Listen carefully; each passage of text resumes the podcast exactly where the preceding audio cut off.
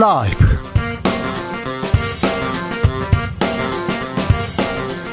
(2022년 5월 26일) 목요일입니다 안녕하십니까 주진우입니다 여성이 안 보인다 윤석열 내각 서울대 50대 남자 서호남 내각으로 불립니다. 현재 18개 부처 중에 16개 부처 장관이 임명됐는데요. 그중 여성은 3명 뿐입니다. 워싱턴 포스트에서 남자 편중이다 이렇게 지적했는데요. 윤석열 대통령은 시야가 좁았다고 인정하고 앞으로 폭넓게 여성 인사 등용하겠다고 했습니다.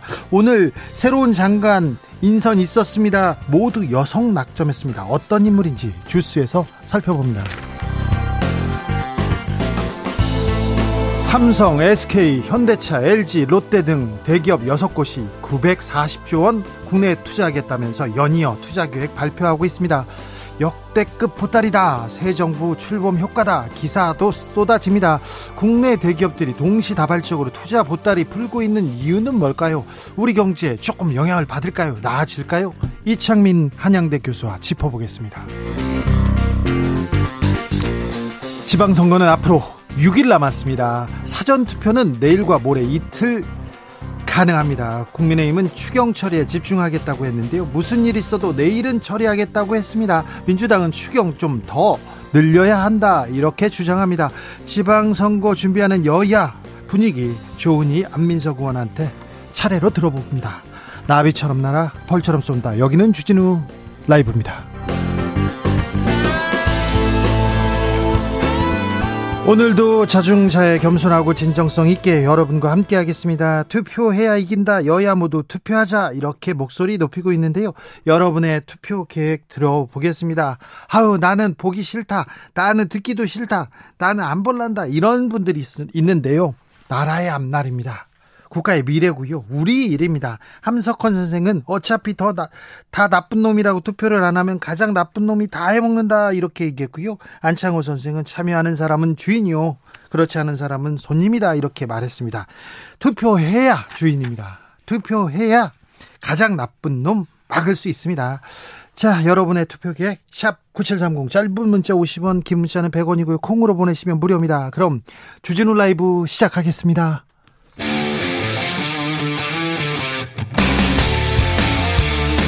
탐사보도 외길 인생 20년. 주 기자가 제일 싫어하는 것은?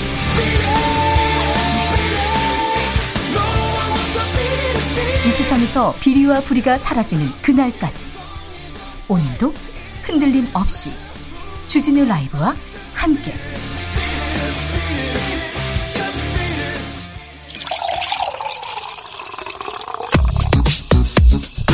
진짜 중요한 뉴스만 쭉 뽑아냈습니다. 주스. 정상근 기자 어서 오세요. 네, 안녕하십니까? 윤석열 대통령이 장관 후보자 추가 지명했습니다. 네, 윤석열 대통령은 오늘 사회부총리 겸 교육부 장관 후보자로 박순애 서울대 행정대학원 교수를 그리고 보건복지부 장관 후보자로 김승희 전 의원을 각각 지명했습니다. 어, 이 두 자리는 각각 방석집 논문 심사 의혹 등으로 낙마한 김인철 후보자 어, 그리고 자녀 편입 과정 논란 등으로 낙마한 정호영 후보자의 공석입니다. 어, 워싱턴 포스트 등으로부터 내각의 여성 참여 문제를 지적받아온 윤석열 대통령은 이날 두 명의 여성 국무위원을 추가 지명했는데요. 어, 만약 이들이 장관에 임명된다면 이 문재인 정부 초대 내각과 어, 여성의 비율이 비슷해집니다.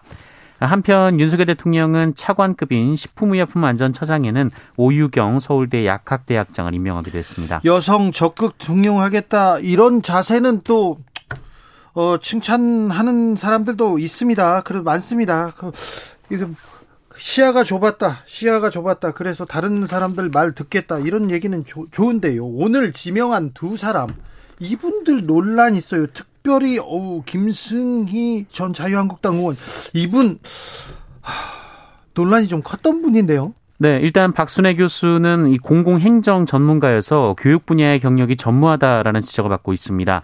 어, 교육과정 개편과 대학 입시 개편 등 민감하고 세부적인 교육 현안을 이끌어갈지 우려스럽다라는 평가가 나오고 있는데요.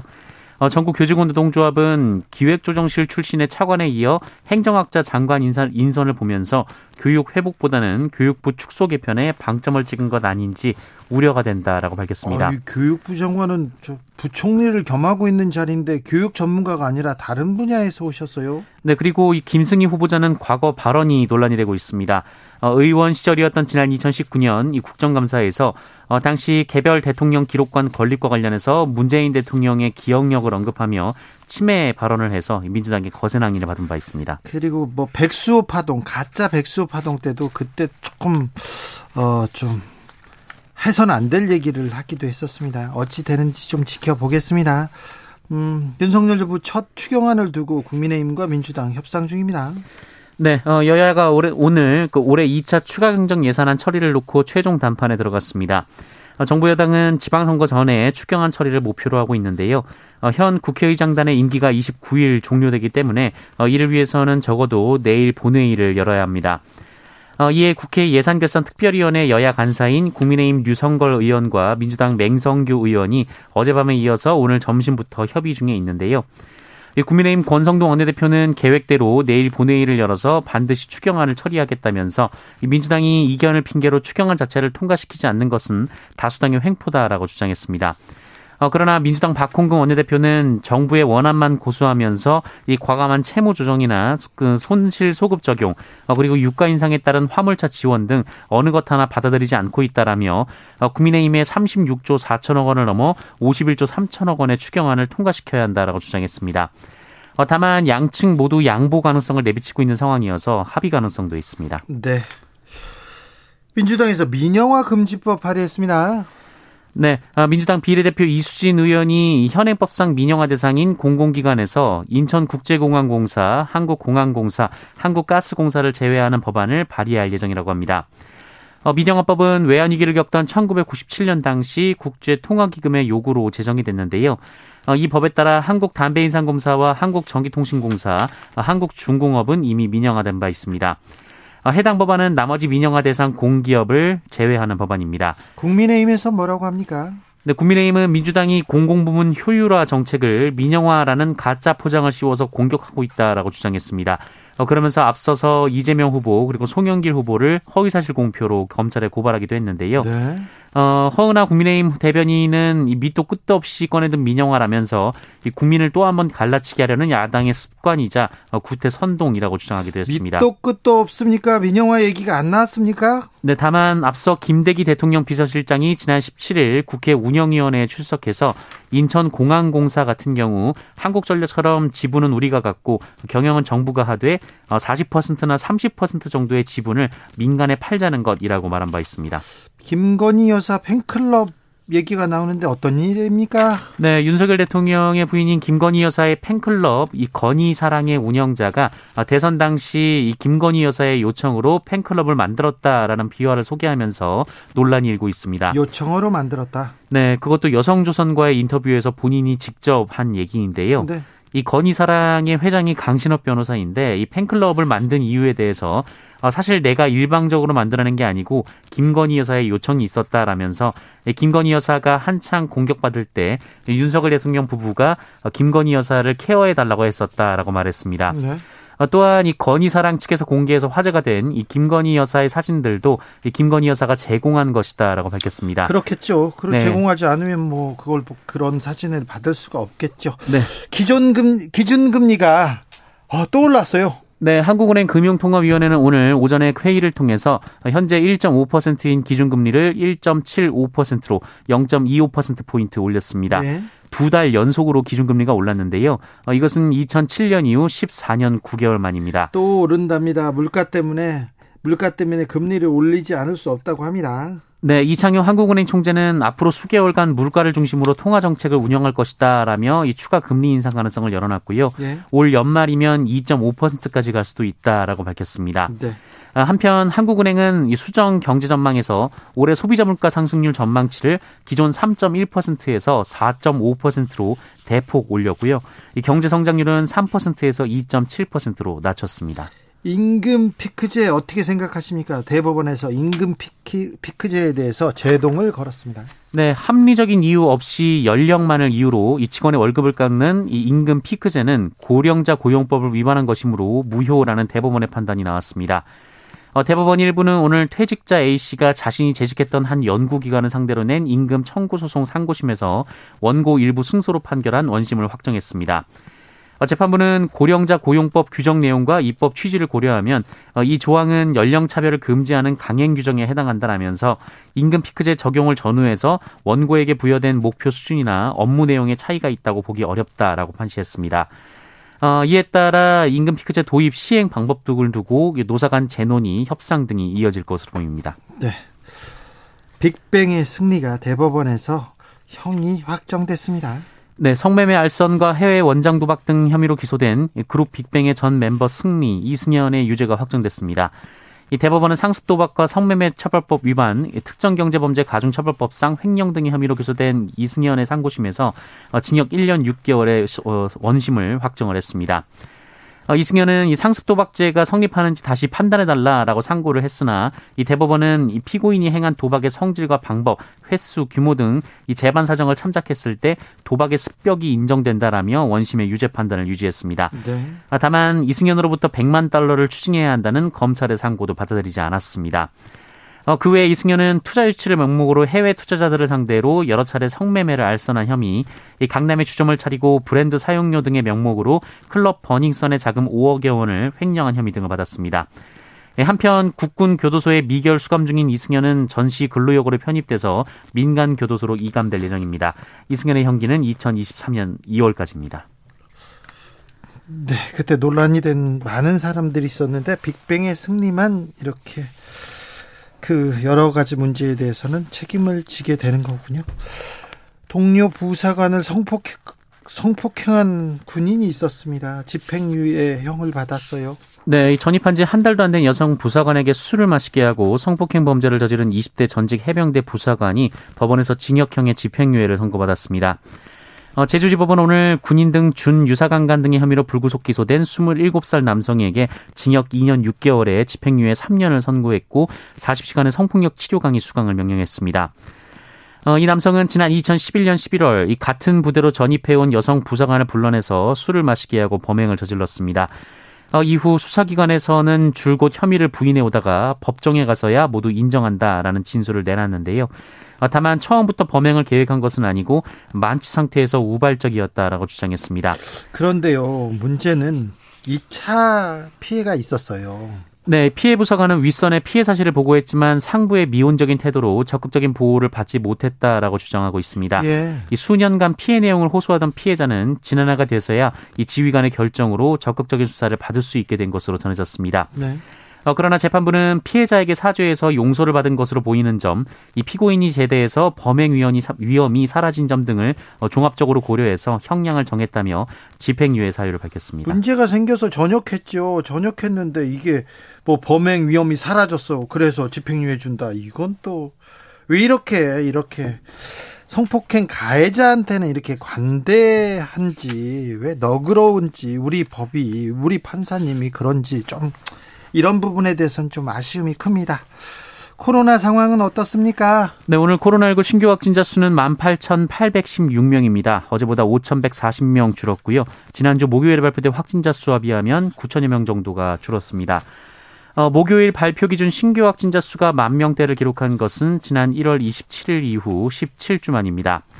어, 위중증 환자 수는 243명으로 어제보다 소폭 늘었지만 8일 연속 200명대를 유지하고 있고요. 어제 사망한 코로나19 확진자는 34명이었습니다. 슈스 정상근 기자와 함께했습니다. 감사합니다. 고맙습니다. 투표해야 됩니다. 잘 생각해 보세요. 투표할 때만 정치인들이 잘 모시겠다고 열심히 일하겠다고 합니다. 그리고 투표가 끝나면 그런 얘기 듣기 어려워요. 그 뭐 일하는 것도 어떻게 일하는 건지도 잘 모르겠고요. 그러니까 정말 일 잘할 사람 누가 능력 있는지 우리 지역을 누가 발전시킬 건지 이렇게 공약도 따져보고 잘 챙겨서 투표해야 됩니다. 좋은 사람을 어, 우리 대표로 뽑아서 일하게 줘야죠. 권한을 주는 일 아닙니까? 그래서 투표는 꼭 해야 됩니다. 김배공님, 저는 투표를 포기하고 싶었는데요. 그래도 골라내기 위해서 내일 사전 투표하겠습니다. 얘기합니다.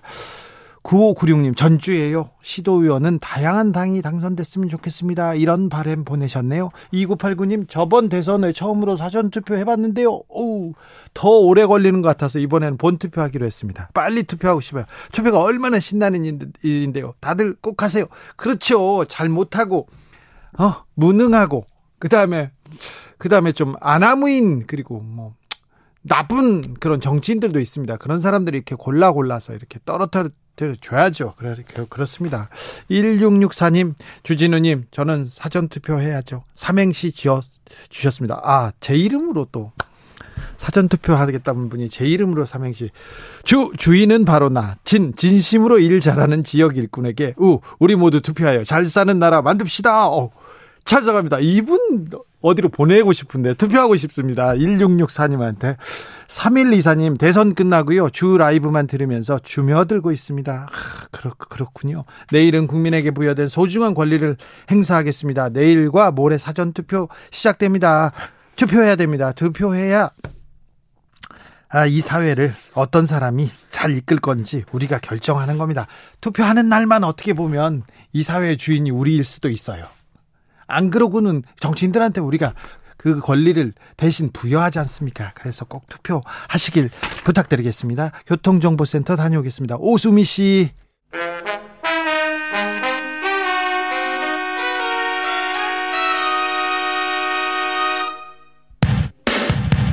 주진우 라이브 돌발 퀴즈. 오늘의 돌발 퀴즈는 객관식으로 준비했습니다. 문제를 잘 듣고 보기와 정답을 정확히 적어 보내주세요. 오늘부터 선거일인 6월 1일 투표 마감까지 여론조사 결과 공표와 인용 보도가 금지됩니다. 선거일에 가까워질수록 여론조사가 유권자에게 영향을 미쳐 승산이 있는 후보에게 편승하게 하는 밴드웨건 효과나 열세자 편을 들게 하는 이것 효과로 국민의 진위를 왜곡할 우려가 있기 때문이라고 하는데요. 경기나 싸움, 선거에서 질 것 같은 사람이나 팀을 동정하는 현상을 말하는 이것은 무엇일까요? 보기 드릴게요. 1번 장독, 2번 언더독. 다시 한번 들려드릴게요. 1번 장독, 2번 언더독. 샵 9730 짧은 문자 50원 긴 문자는 100원입니다. 지금부터 정답 보내주시는 분들 중 추첨을 통해 햄버거 쿠폰 드리겠습니다. 주진우 라이브 돌발 퀴즈 내일 또 만나요.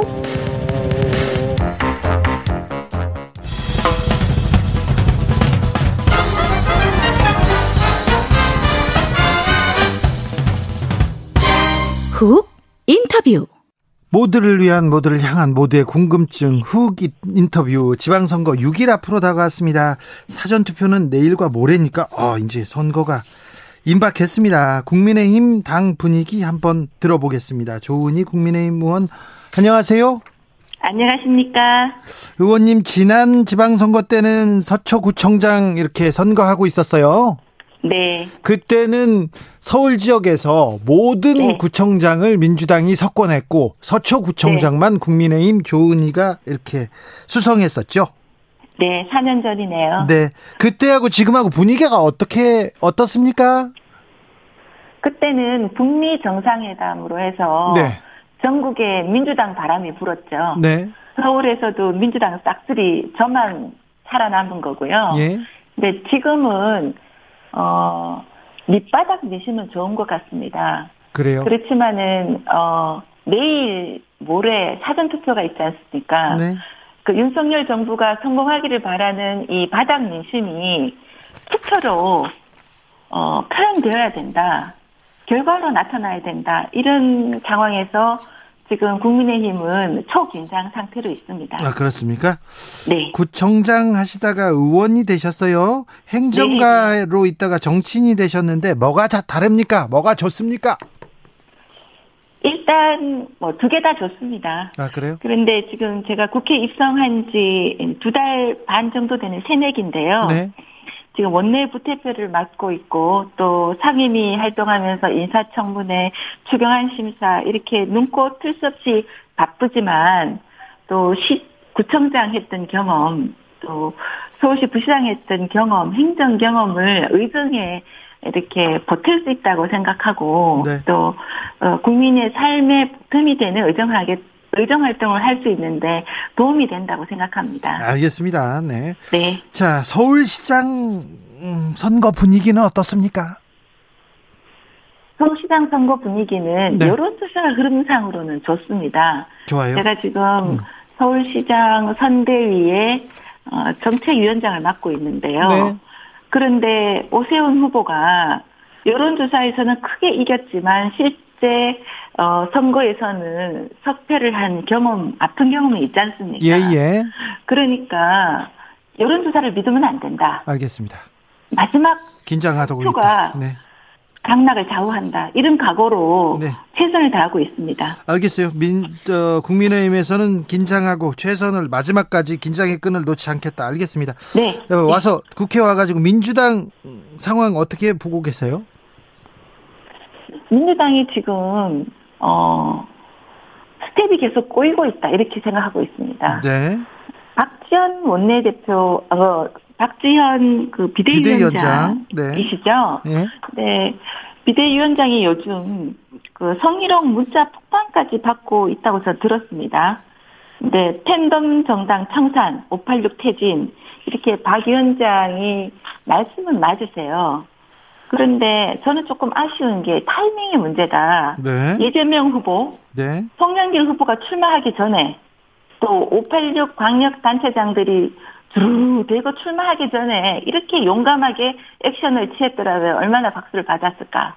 네. 이런 아쉬움은 좀 있고요. 네, 네. 그보다 더한 것은 퇴진 당사자인 어, 윤호중 비대위원장, 박옥훈 원내대표가 책상을 치고 자리를 박차고 이렇게 나가는 모습이 눈앞에 전쟁 앞두고 같은 편 장수끼리 네. 칼부림을 하는 것 같은 코미디 활극을 보고 있는 거 아닌가 이런 생각을 할 때도 있습니다. 네.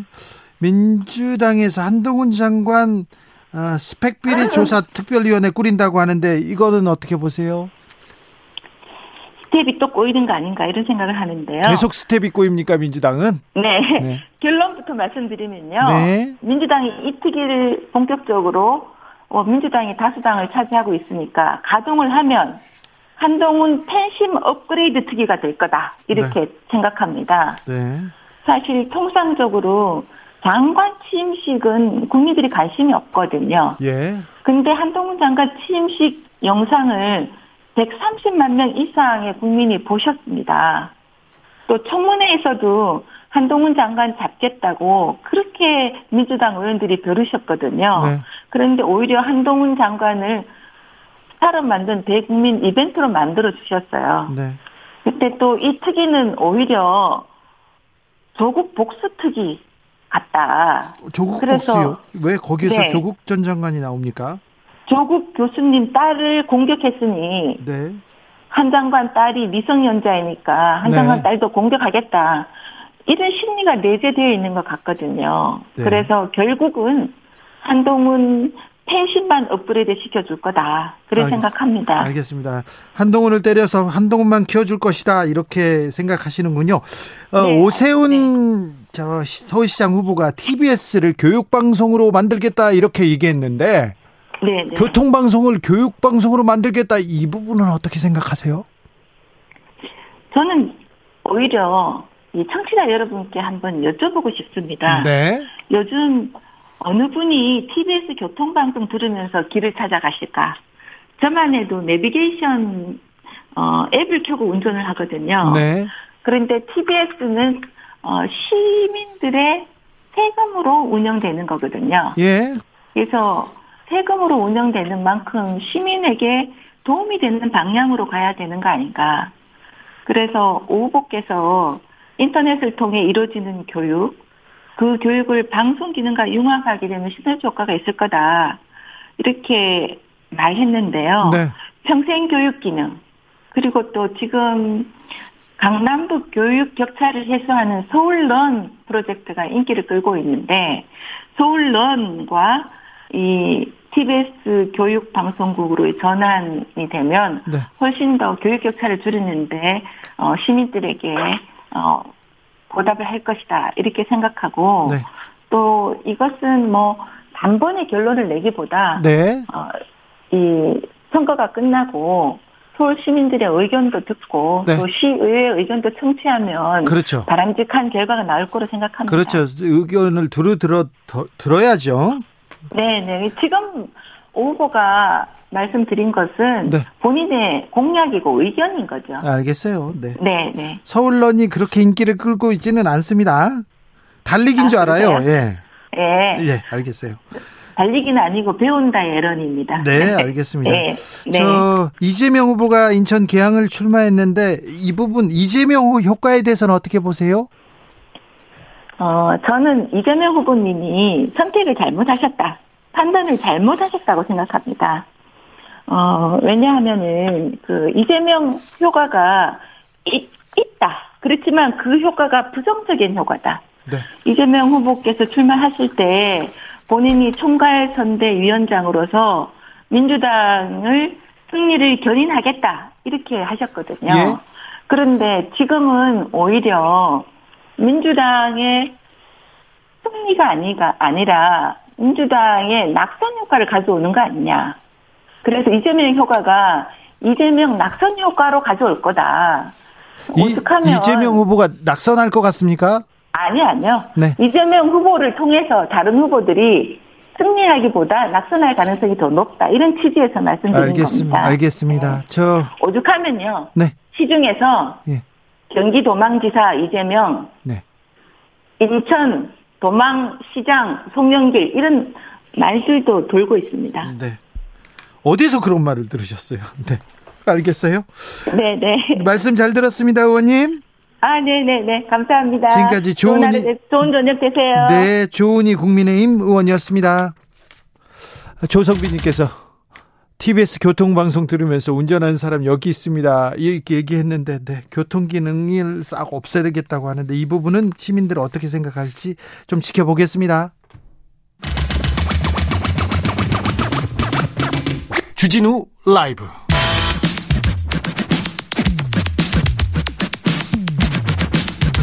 이번에는 민주당으로 갑니다. 민주당 분위기 요즘 심상치 않다고 하는데, 음, 선거 를 치러야 되는데 박지원 얘기만 들린다 이런 얘기도 나옵니다. 자, 민주당 상황 들어보겠습니다. 안민석 더불어민주당 의원 안녕하세요.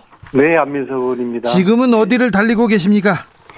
오늘 고향 지지 유세하고 네, 어, 지금 이동 중에 있습니다. 네.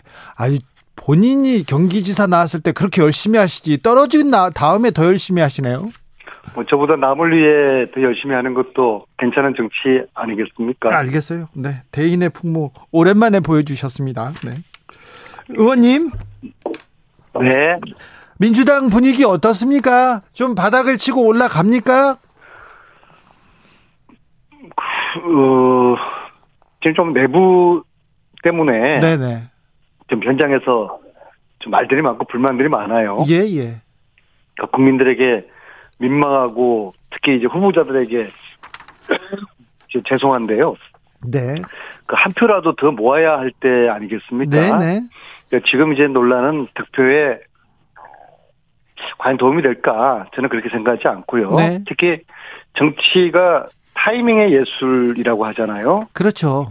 네. 근데 지금은 내부의 혁신 논란을 할 때는 아닌 것 같고요. 네. 어, 저는 뭐 어, 민주당 뭐 개혁과 혁신을 줄기차게 주장했던 사람이고 필요하죠. 네. 근데 이제 지금이 아니라 이제 선거 후에 치열하게 또 전대를 통해 가지고 어 유권자들 당원들의 그 선택과 판단 함께 해야 될 문제고요. 네. 근데 이게 이제 두 가지 좀 문제가 있는 것 같아요. 네. 그 소위 말하는 이제 586 용태론 있잖아요. 예. 주 기자님은 민주당 내에 네.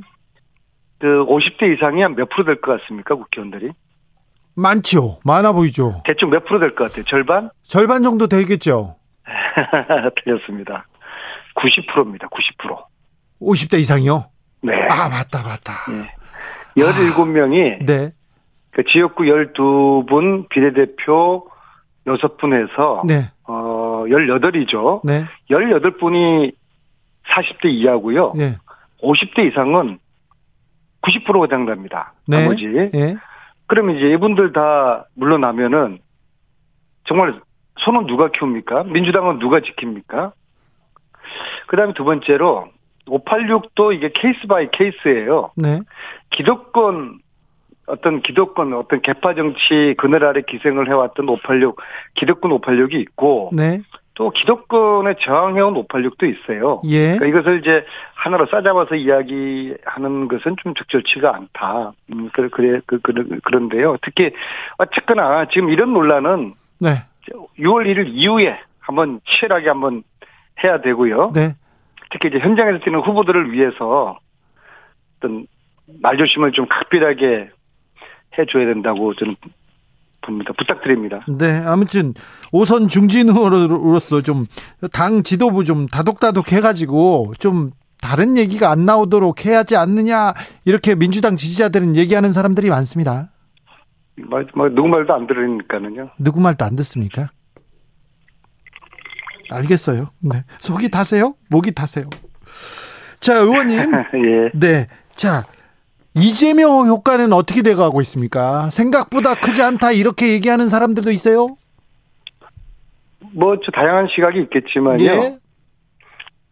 물론 이제 국힘 입장에서 보면은 뭐 이재명 때문에 그 선거 분위기가 뭐 폭망하기를 바랄 거지만요. 근데 네. 실질적으로 어제도 제가 개항을 다녀왔거든요. 네, 어, 과연 경기와 인천이 선거가 이제 그래도 박빙이지 않습니까? 예, 제가 볼 때는 이재명 후보가 등판하지 않았으면은 더 어려워졌을 거예요. 그러니까 기본적으로 이번 선거가 기울어진 운동장에서 치르는 선거 아니겠어요? 그러니까 윤석열 대통령 허니문 기간 중에 치르는 선거이기 때문에 굉장히 어려운 선거거든요. 네, 그래도 그나마 좀, 어, 할만하다. 그나마 해볼만 하다.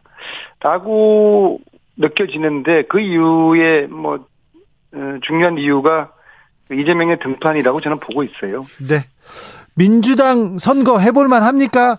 이렇게 어 뭐 대패 분위기가 있다 이렇게 얘기하는 사람도 있어요. 아, 자꾸 저 표현을 그런 식으로 우리 주 기자님 하시는데요. 그렇게 그런 자꾸 유도하지 분위 마시고요. 네. 그런 분위기가 있습니다. 그, 그 이제 보면요. 네, 2006년도에 민주당이 참패하지 않았습니까? 예, 어, 2018년도에는 이제 압승을 했고요.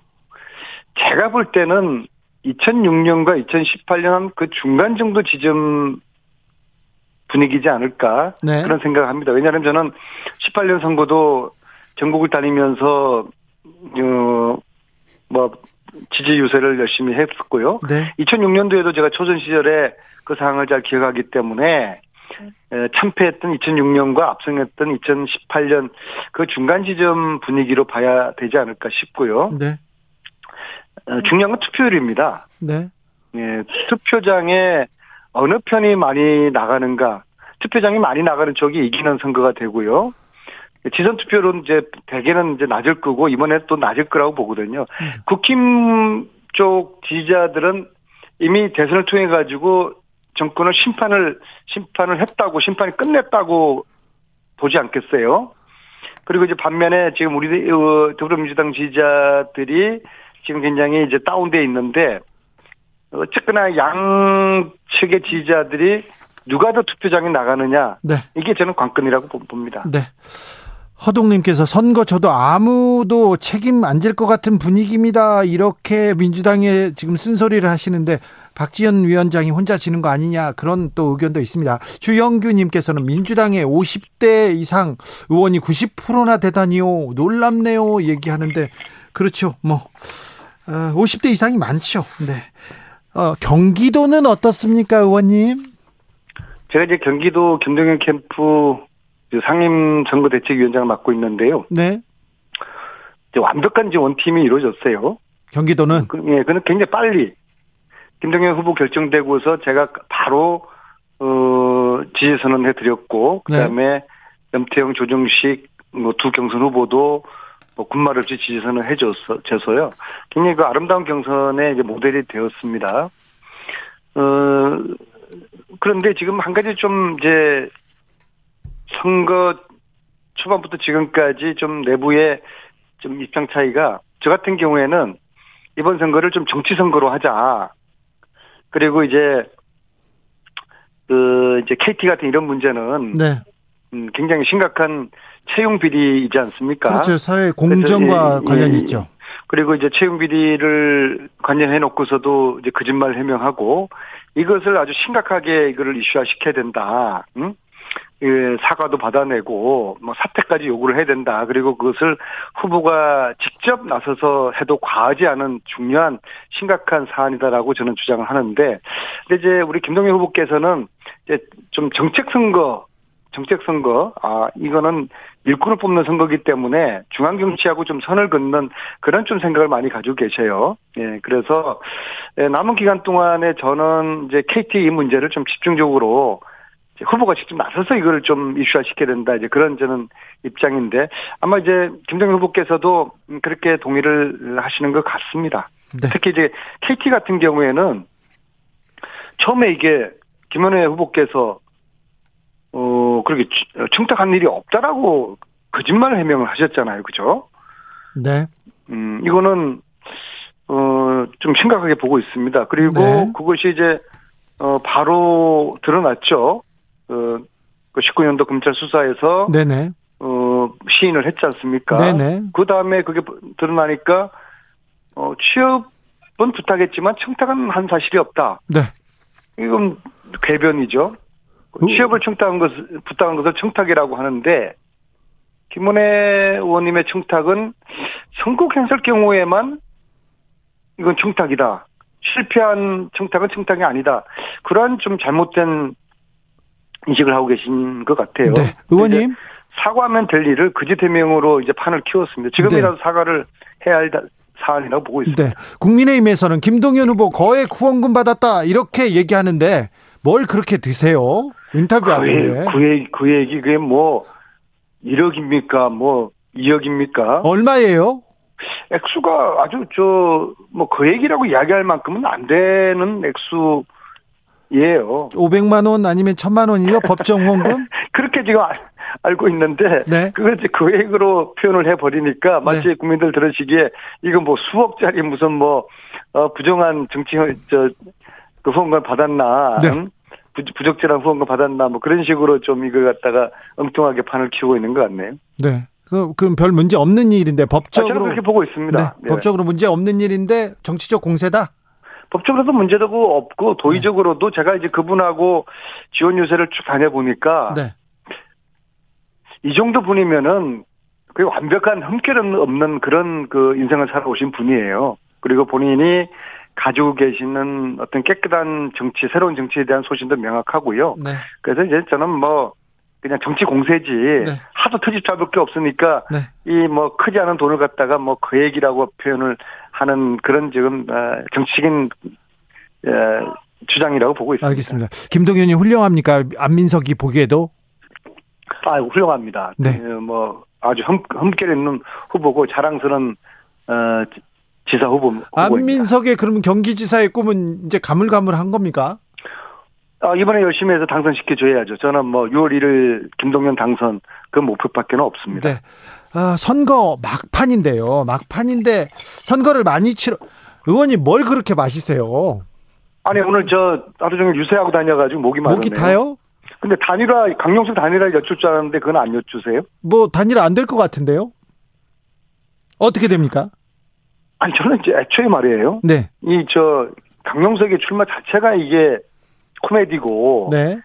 그뭐 뭐 연예인과 사회적 약자 대상으로 낚시질 하는 이제 그런 분 이런 분이 경기선에 나섰다는 자체가 코미디고 이런 분이 3%뭐 정도 얻는 것도 코미디고 지금 뭐 이런저런 단일화 이야기 나오는 것도 코미디고 강용석은 이번 선거에서 코미디다 저는 그렇게 보고 있습니다. 네.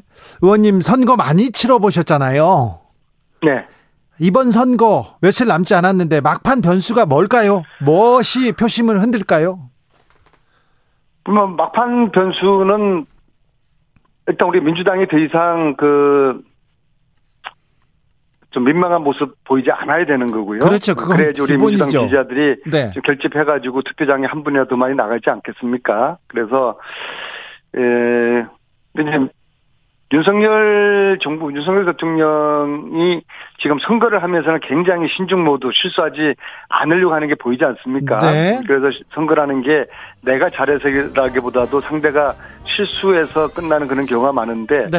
어, 윤석열 그러니까 저 국, 국힘에서 실수는 잘 안 나올 것 같고요. 네. 그럴수록 우리 민주당이 더 각별하게 은행을 자제하고 네. 조심해서 어, 우리 민주당 지지자들이 여기까지 한 듣겠습니다. 분에서만이 투표장에 나갈 수 있도록 그게 중요하다고 봅니다. 민주당 안민석 의원이었습니다. 감사합니다. 네, 고맙습니다. 제8회 지방선거 후보 경력 방송 이후에 저는 6시에 돌아오긴, 돌아오겠습니다.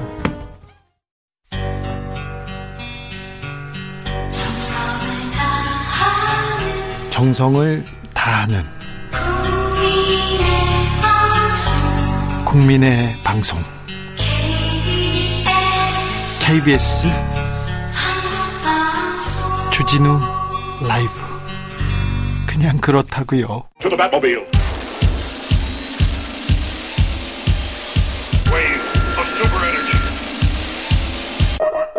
주기자의 1분. 5월 22일자 조선일보 기사입니다. 바이든과 1대1 회담한 정의선 미국의 총 13조 원 투자. 이 기사 많이 보셨죠? 바이든 방한 때 대규모 투자했다는 삼성전자도 170억 달러 규모의 반도체 공장을 미국 텍사스에 세운다는 기사 말입니다. 조선일보는 미국 투자를 이렇게 분석했습니다. 한국 한국과 경제 동맹을 강화하겠다는 뜻으로 반도체와 전기차의 그 핵심이 될 거라는 해석이 나온다. 알겠습니다. 5월 21일자 그러니까 하루 전 조선일보 기사입니다. 단독 달았습니다. 단독 문정부 4년간 43조 해외 유출 이런 제목의 기사가 실렸습니다.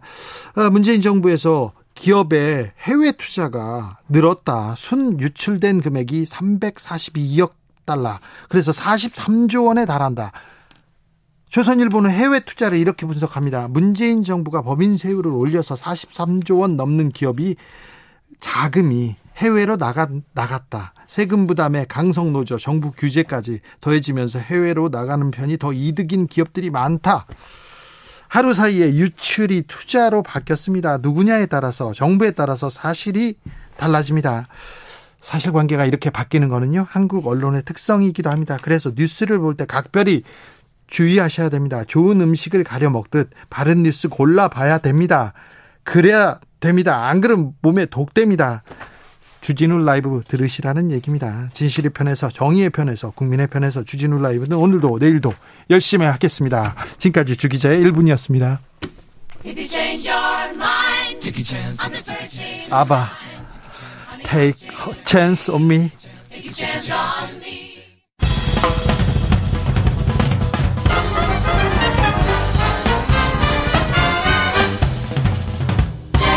훅 인터뷰. 훅 인터뷰 이어갑니다. 국내 대기업들이 보따리를 막 풀고 있다면서요. 뭐 아까 제가 방송 전에는 940조 원 넘었다 이렇게 얘기했는데 지금은 1000조 원 넘었다. 계속해서 투자를 한다고 하는데 대기업에서 보따리를 풀면 우리 경제에는 도움이 되나요? 나한테는 어떤 보탬이 되는지 좀 물어보겠습니다. 왜 지금 이렇게 보따리 향연인지도 물어보겠습니다. 이창민 한양대 교수 모셨습니다. 안녕하세요. 네, 안녕하세요. 교수님 잘 지내시죠? 네. 네. 아, 오늘도 기대가 됩니다. 교수님한테 물어보고 싶은 게 많았습니다. 네. 대기업들이 자꾸 보따리를 푼다고 하는데 이거 어떻게 해석해야 됩니까? 우리한테는 좀 도움이 될까요? 이게 그러니까 말씀을 드리면 한마디로 지금 주식시장 반응을 딱 보시면 돼요. 네. 근데 주식시장이 24일도 주가가 빠지고요. 네. 그러니까 오늘도 주가가 빠졌어요. 그러니까 네. 이제 이거를 친시장 기조 뭐 이런 걸로 포장은 하는데 네. 실질적으로 시장에서도 그렇게 생각을 안 하고 있다는 거거든요. 그렇지, 그렇네요. 예.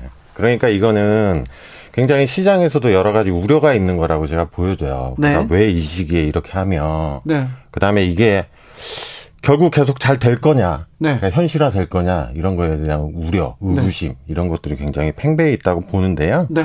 그러니까 결국은 주고받는 카드죠. 네. 주고받는 카드인데 이게 저는 그렇다고 봐요. 그러니까 기업이 투자를 많이 하고 고용을 창출해 주는 거는 굉장히 좋은 일이거든요. 좋은 일이죠. 근데 기업이 이제 정부랑 협조를 하려면 네. 정부는 어떻게 해야 되냐면 이런 거예요. 예를 들면 뭐 법인세를 좀 깎아주겠다. 네. 너희들이 투자 고용을 하면 네. 그거는 그 좋은 교환이잖아요. 네. 근데 지금의 교환은 제가 보기엔 뭐 삼성 같은 경우는 이재용 부회장 사면하고 교환하는 것 같고 네. 그다음에 다른 기업들도 지금 총수가 어떤 재판 절차나 이런 거에 걸려 있는 신동빈 네. 그때도 사면이 있고요. 네. 그다음에 승계 문제 걸려 있는 데도 있고요. 예, 그다음에 SK 최태원 회장도 사실은 뭐 형사 절차 걸려 있는 건 아니지만 SK 실토론이라는 어떤 사익 편취 네. 뭐 이런 것들이 지금 다 걸려 있어요. 네. 예, 이런 게 있기 때문에 그리고 현대는 지금 승계 문제가 걸려 네. 있는 거죠. 그러니까 이런 것들과의 그러니까 그 포인트는 총수의 사익과 기업의 자원을 이용한 고용과 투자를 교환하는 이런 비정상적인 네. 이런 어떤 정치적인 행위가 일어난 거 아닌가 이렇게 생각을 네. 합니다. 네. 시장도 시장에서는 뭐 좀 큰큰 기대가 있는 건 아닌 것 같아요. 이렇게 많이 돈을 천조 이렇게 푼다고 하는데 주식이 계속 주가가 떨어지는 걸 보면요. 네, 그러니까 이제 GDP의 거의 반을 투자를 하겠다고 한 건데 네. 시장이 이렇게 뜨뜻미지근한 건 네. 이거는 이 정부도 사실은 이런 요번에 시장의 반응이 왜 이렇게 나오는가를 좀 심각하게 되돌아보셔야 될 것 같아요. 네. 음. 한미 정상회담 때 바이든 방한 중에도 기업들이 막 그 바이든 대통령 만나고 투자 이렇게 하겠다 이렇게 얘기- 얘기했는데 요 이 부분은 경제에 어떤 영향을 미칩니까? 근데 사실은 요거는 조금 분리해서 볼 게 사실은 미국에 투자를 하면요. 네. 그러니까 미- 예를 들면 삼성이 미국에 공장을 지으면 원래 한국에 지을 수 있는 걸 미국에 지- 짓는 셈이 되잖아요. 네. 그러니까 미국과 뭔가를 주고받을 수 있는 외교적 카드로는 좋을 수 있으나 네. 그러니까 한국의 경제 고용과 투자 창출, 그다음에 연관 효과 창출이 되려면 국내에 뭐를 지어야 되는 건 맞아요. 그렇죠. 그러니까 그런 비판을 분명히 좀 의식한 건 맞고요. 아, 의식해서 우리한테 또 이것도 했구나. 네, 네. 그래서 이거는 어찌 보면 그냥 순수하게 경제적 효과 측면에서 보면 괜찮은 측면이 있는데 네. 저는 여기에서도 약간 좀 그러니까 이제 지금 바이든 정부한테 특히 삼성이 예. 많은 부분 뭔가를 액션을 취하고 있는 거잖아요. 네. 근데 제가 보기엔 제 느낌은 이재용 부회장이 자기는 자기의 포지션을 약간 외교 특사? 네. 아, 이런. 그러니까 외교를 통해서 나는 국익에 기여한다 이런 포지션을 잡아서 그런 기사가 쏟아졌어요. 예, 그거를 언론에 내보내서 자기의 사면의 우호적인 여론을 조성하려고 아닌가 이런 노림수도 있는 것 같습니다. 외교 특사, 외교 특사 하다가 아, 8.15 특사, 특사 이렇게 가겠네요. 네, 언론에서 네. 벌써 뭐, 뭐, 본론을 띄우기 시작했습니다. 그런데 뭐, 투자, 이거, 미국이나 해외에 투자했다. 네. 투자했다고 했는데 얼마 전까지는 문재인 정부에서는 이렇게 해외에 투자하면 해외 유출이라고 이렇게 언론에 썼잖아요. 네. 유출이 이렇게 투자가 되는 거 이거 이거는 어떻게 봐야 돼요? 그러니까 아까 짚어주셨지만 이제 언론의 태도가 확실히 확 변한 거잖아요. 네. 예. 그러니까 언론도 참 문제인 게 이번에도 기사 진짜 한 거의 수백 개 쏟아져 나왔을 텐데 예. 그러니까 언론도 자성이 필요한 게 이렇게 쏟아져 기사를 쏟아져 냈는데 주식시장의 반응은 뜨뜻미지근해요. 어, 별로 없었어요. 떨어졌어요. 예. 그러니까 이제 언론의 인식이 굉장히 정치적인 편향 네. 이런 거에 기반해서 기사를 썼다고밖에 볼 수가 없죠. 실제적인 시장의 투자자들은 그렇게 생각 안 하는데. 네. 어, 지난해였습니다. 이재용 부회장이 가석방 될 때, 가석, 가석방만 되면 뭐, 백신 특사도 하고, 뭐도 하고, 뭐, 주가 올라가고, 삼성이 뭐 변하고, 투자하고 얘기가 나왔는데, 주가가 계속 떨어지고 있어요. 네, 네. 그래서 언론에서는 뭐라고 하냐면 사면해 달라고 얘기하는데, 이 논리와 이, 아, 이, 이 부분은 어떻게 해석해야 됩니까? 그러니까 이제 언론에서 제가 보기에는 새로운 논리를 들고 나온 거예요. 총수를 도와줘야 되는데 그러니까 예전에 잘 아시겠지만 총수 없으면 경제 망하고 주가 폭망한다 이랬는데 네. 그게 아닌 게 드러났잖아요. 금방 나왔어요. 예, 그러니까 이제 새로운 카드예요. 이제 네. 일종의 총수가 있어야 중장기 투자가 된다. 이런 새로운 카드인데 사실은 그것도 제가 보기엔 시장에도 안 먹힌 게 이번에 증명이 된 거고요. 예. 그다음에 이거를 계속해서 이렇게 용인을 해주면 무슨 문제가 생기냐면 굉장히 중요한 포인트인데요. 사실은 투자 의사 결정을 기업이 발표하는 거는 굉장히 중요한 일입니다. 그렇죠. 기업 미래에 있어서. 그러니까 기업 가치에 도움이 될 시점에 적정한 시점에 제대로 발표를 해야 되거든요. 예. 근데 이런 것들이 이제 반복이 되면 어떻게 되냐면 총수가 재판을 받고 있으면 일부러 투자 의사 결정은 다 delay 할 거예요. 아, 그렇게 돼요. 예. 네, 그렇겠네요. 그러다가 요번 같이 하는 거예요. 요번 예. 같이 총수가 약간 자유로운 시점에서 네. 아 이런 거를 하고 이게 총수의 굉장히 큰 역할이고 기여다. 그러니까 이런 것들을 언론에서 계속 해 주게 되면 그러니까 기업의 의사 결정을 굉장히 왜곡시키는 거에 뭐랄까요 큰 도움을 주게 되는 거죠. 네. 예, 그렇습니다. 어, 윤석열 정부 출범해서 계속해서 자유 자유를 강조하면서 기업 규제 혁파하겠다 얘기하는데 윤석열 정부의 경제 정책 어떻게 보십니까?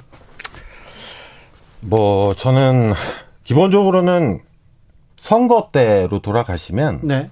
선거 때 윤석열 캠프는 경제 정책이 하나도 없었어요. 아 그래요? 기억해 보시면 그러니까 기억에 남는 아니, 그러니까, 게 어, 그러니까 내부적으로 만들어 놓은 건 있겠지만 네. 잘 생각하시면 선거는 정권 교체랑 대장동으로 치른 거잖아요. 네. 그러니까 미래 담론이 하나도 없었어요. 예.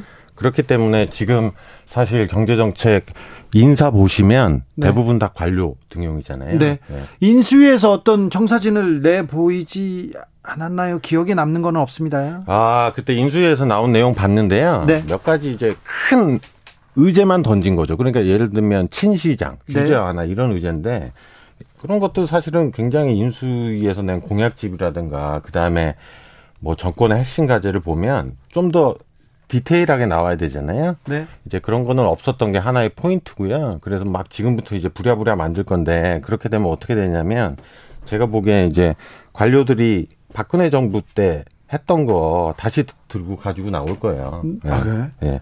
이제 그런 문제가 하나가 있는 것 같고요. 그다음에 자유 문제는 제가 좀 짚어드리면 그러니까 자유에 대해서 굉장히 착각을 하고 있는 것 같아요. 그러니까 저는 친기업 정책이라는 거는 굉장히 중요해요. 왜냐하면 기업이 경제의 근간인데 네.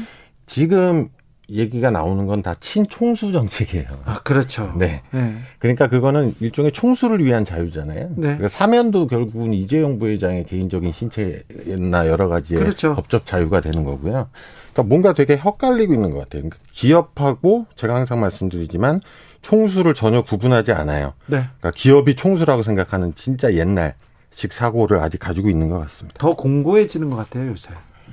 더 공고해질 가능성도 있는 것 같아요. 그리고 네. 저는 이번에 이렇게 대규모 투자 이렇게 동시다발적으로 하는 게 약간 박근혜 정권 초기의 데자뷰 네. 이런 것 같기도 한데요. 그때도 그랬어요. 그때 그때 재밌었던 게 2013년인가 제 기억에 박근혜 전 대통령이 재벌 총수 10명인가를 한꺼번에 만나고요. 네. 그 다음날 정경련에서 30대 기업이 투자를 얼마를 하겠다고 동시다발적으로 네. 발표를 했어요. 네, 네. 근데 그때 생각을 해보시면 이렇게 주고받는 것도 있었지만 그때 사실 박근혜 그 정책 중에 경제민주화가 있었거든요. 예. 그러니까 정권의 입장이 보기에서는 아, 이 보수 정권이 들어서서 자기한테 잘해줄 것 같기도 한데 반대로 보면 아, 이게 박근혜 대통령이 재벌을 또 싫어하지 않나? 경제 민주화는 거의 재벌 개혁 정책이었거든요. 예, 재벌 개혁 정책이었잖아요. 예. 근데 그런 약간 의구심이 지금 제가 보기에는 재벌들이 가지고 있는 것 같아요. 왜냐하면 윤석열 대통령, 한동훈 법무부 장관이 네. 사실은 재계 수사를 했던 사람들이잖아요. 예. 그리고 원래 그렇게 지금 많이 준비된 게 없으니까 그렇게 되면 어떤 현상이 일어날 수 있냐면 자기가 잘하는 거를 계속 밀어붙일 수가 있거든요. 아, 그렇죠. 예. 그렇죠. 그러면 겉으로는 친기업을 얘기하는데 어, 이거 기업에 대한 사정하지 않을까? 불안해하는 기업들 많아요. 네. 네. 그러니까 이제 제가 보기엔 이렇게까지 하는 거는 일종의 보험의 성격도 있는 것 같아요. 보험입니다. 네, 좀 네. 두려워한다. 네. 그런데 대기업에서 투자를 이렇게 하면 국민 경제에는 좀 온기가 있지 않을까 이런 생각도 있습니다. 그래서 좀 국민 경제에 좀 실질적인 도움이 되기 위해서는 아, 정부에서 이렇게 어떻게 해야 될까요?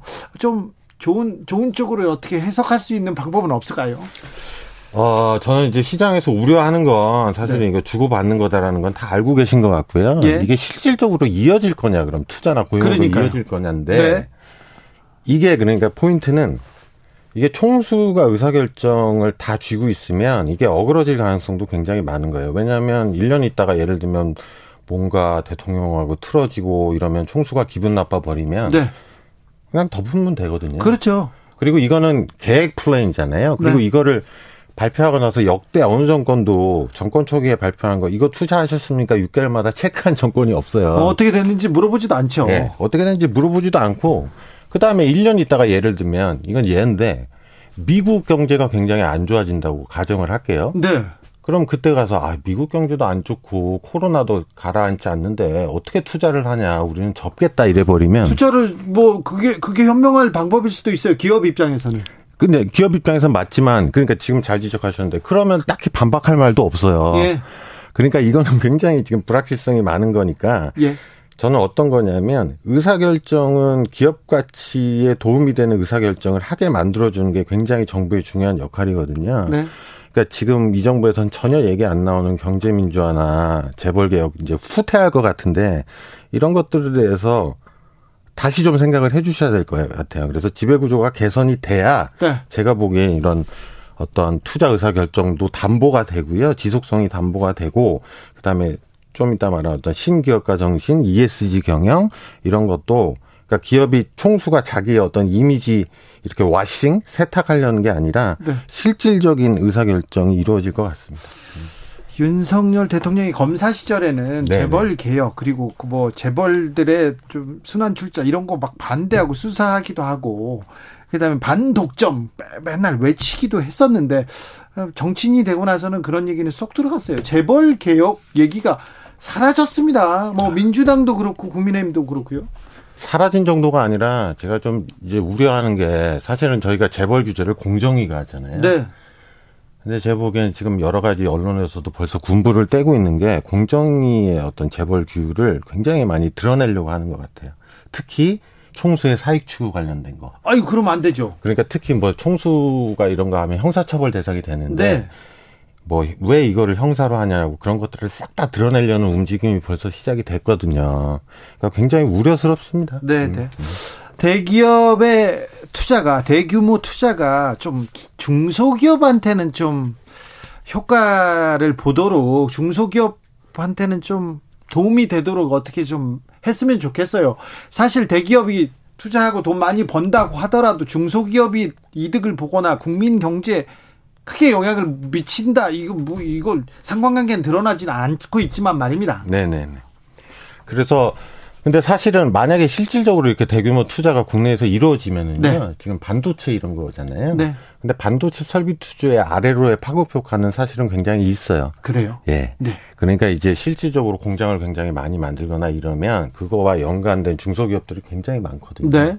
그러니까 다시 포인트는 이거는 예를 들면 이거를 무슨 주고받기 카드로 해서 이재용 부회장 사면 받은 다음에 내년에 또 흐지부지 되면 정말 최악인 거고요. 음. 아, 그러니까. 네, 네. 네. 사면 주고 받더라도 국민 경제나 중소기업한테 좀 도움이 되도록 해라. 그러니까 저는 이제 제가 생각하는 베스트 시나리오는 이미 네. 발표를 했으니 네. 이재용 부회장 사면이나 자꾸 그런 경제민주화 지배구조 개선 이런 거 드러낼 생각은 하지 마시고 네. 대신 실질적으로 대기업들이 투자나 고용을 창출하는지에 대해서 정부가 모니터링을 해서 그때 그거에 파급 효과를 만드는 게 제일 중요하다고 봅니다. 네. 음. 사면은 해줄 것 같은데 사면을 해줄 거면 확실히 투자를 하는 걸 보고 경제를 살리기 위해서 삼성이 열심히 뛰는 거를 이렇게 보장받고 이렇게 하라고. 네, 알겠습니다. 합리적인 이유 없이 연령만으로 이 그 직원의 임금을 깎는 임금 피크제. 이 부분이 고령자 고용법을 위반한 것으로 무효다. 대법원의 판단 나왔습니다. 교수님, 이 부분은 어떻게 봐야 됩니까? 아 임금 피크제요? 네. 갑자기 훅 지금 전환했습니다. 물어보고 싶어가지고. 뭐 저는 그렇게 깊게 생각은 해본 적은 없는데요. 네. 아 뭐라 그럴까요? 그래도 지금 생각하세요. 저는 교수님 의견을 믿고 좀 듣고 듣고 따르려고 합니다. 아 근데 저는 이제 그게 굉장히 많은 문제가 되고 있는데요. 네. 저는 사실은 이제 한국 사회의 제일 문제가 향후는 고령화 문제잖아요. 지금 뭐 네. 그 굉장히 큰 예. 문제로 지금 네. 눈앞에 다가와 있어요. 그러니까 일종의 뭐 정년을 조금 보장을 해준다. 특히 뭐 예를 들면 관료, 관료들 저희 맨날 차관하면 50대 초반에 나와서 네. 그다음에 정관 예우 받다가 네. 다시 또 들어가고. 입각으로 백하고 네. 막 김앤장 고문에서 몇 억씩 받고 네. 이런 문제들을 해결을 해야 된다고 보거든요. 그리고 민간도 마찬가지로. 그래서 임금 피크제는 제가 정확한 판단은 못 하겠습니다만 그런 일종의 55세 이상의 계속해서 어떤 일자리에서 지속성 확보 그 사람들을 어떻게 활용을 할 것인가에 대한 안은 필요하다고 봐요. 네. 국내 증시가 계속 위축됩니다. 네. 뭐, 뭐, 언제쯤 이게 좀 바뀔까요? 증시요. 네.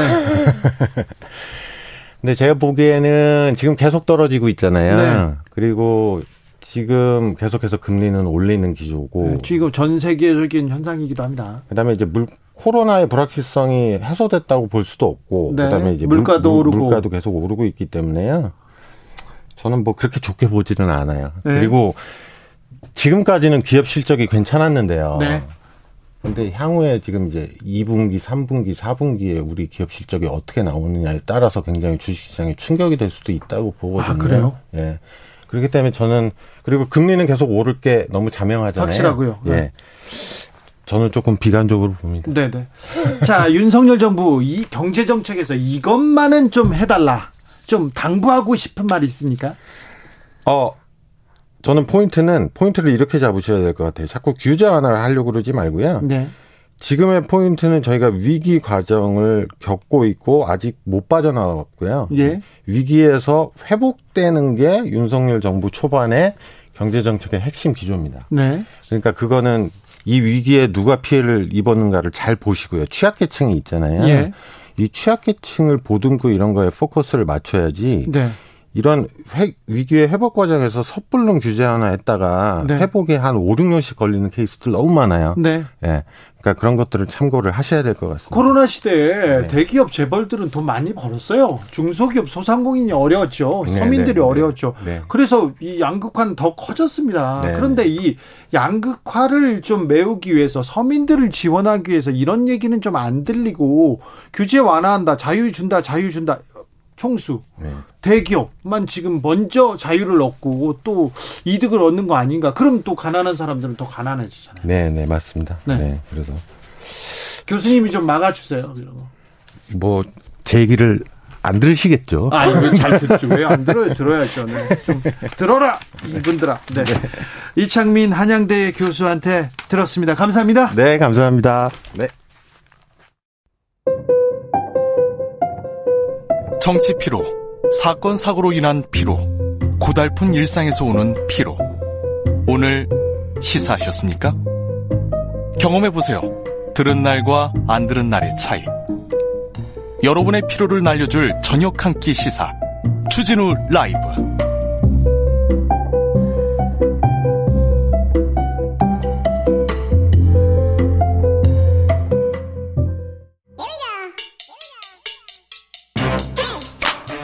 뉴스를 향한 진지한 고민 기자들의 수다. 라이브 기자실을 찾은 오늘의 기자는 한결의 오연서 기자입니다. 안녕하세요. 네, 안녕하세요. 네, 네.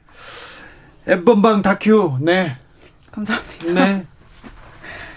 그, 때문에 바쁘죠? 어, 이번 주는 조금 바빴습니다. 네, 네. 지난주에 개, 개- 공개가 돼서요. 네. 네. 네. 엠번방 취재하느라고 또 고생하셨어요. 네, 2년 전에 했던 게 2년 뒤에 이제 다큐멘터리가 나왔는데 다시 보니까 또 그때가 생각이 나더라고요. 네. 네. 조금씩 나아지고 있나요? 지금 판결이 나오는데 네. 판결에선 또 좀 손방 손방망이에요. 작년에 조주빈 판결이 났을 때 많이 놀랐었죠. 그렇죠. 42년형이 나와서 디지털 성범죄로서는 굉장히 어, 중형이 나왔던 건데 그때는 국민들이 네. 다 관심을 갖고 그 재판을 쳐다보고 있으니 또 네. 어, 엄정하게 엄정하게 판결을 내리셨어요 판사님들이. 근데 이제 박사방 영상을 가지고 있던 소지자들 같은 경우에는 저희 어 엊그제 기사에서도 나왔었지만 다 집행유예로 풀려나고 아직도 좀 손방망이 처벌이 계속되고 있어서 그렇죠. 예. 조주빈한테 그런 저 범죄 동영상 만들으라고 돈 주고 예, 뒤에서 그렇죠. 방조하고 응원한 사람들 아니에요. 그 사람들도 공범 아닙니까? 그렇죠. 저희 영화에서도 계속 얘기하는 게 그렇게 관심과 수요를 갖고 있는 것 자체가 범죄를 만들어낸다고 얘기를 계속 하고 있거든요. 네. 근데 여전히 뭐 제작하는 범죄만큼의 어, 높은 처벌은 이루어지지 않고 있는 것 같습니다. 네. 한번 볼 수도 있지 할 수도 있지 그 생각 자체를 그렇습니다. 잘라야 됩니다. 그렇습니다. 그러면 안 맞습니다. 됩니다. 네. 그죠? 네, 맞습니다. 알겠습니다. 오늘 준비한 이야기로 가보겠습니다. 자, 오- 이번 주에 일주일간 네. 아, 무슨 일로 바빴어요? 아 근데 사실 오늘 이번 주에는 이제 개인적으로 어쨌든 그 영화가 공개되면서 개인적인 스케줄이 좀 많기는 어, 했었는데 개인적으로 바쁜 기자님이십니다. 그 지방 선거다 보니까 네. 국회에 진- 지금 의원들이 많이 없어요. 그렇죠. 이렇게 선거 운동 이렇게 예, 돌아다니고 그렇죠. 자, 심지어 당 지도부도 거의 국회에 머물지 않고 그래서 기자도 지방을 이렇게 선거 현장으로 이렇게 가야 되잖아요. 저희 요즘에는 경기도 쪽으로 많이 가고 있습니다. 분당도 경기도? 가고 어. 계양 오늘은 인천 계양으로 간 기자도 있고요. 경기도와 지금 인천 계양이 아무래도 좀 격전지로 좀 거론이 되고 있어서 많이 가고 있습니다. 기자님은 안 가셨어요?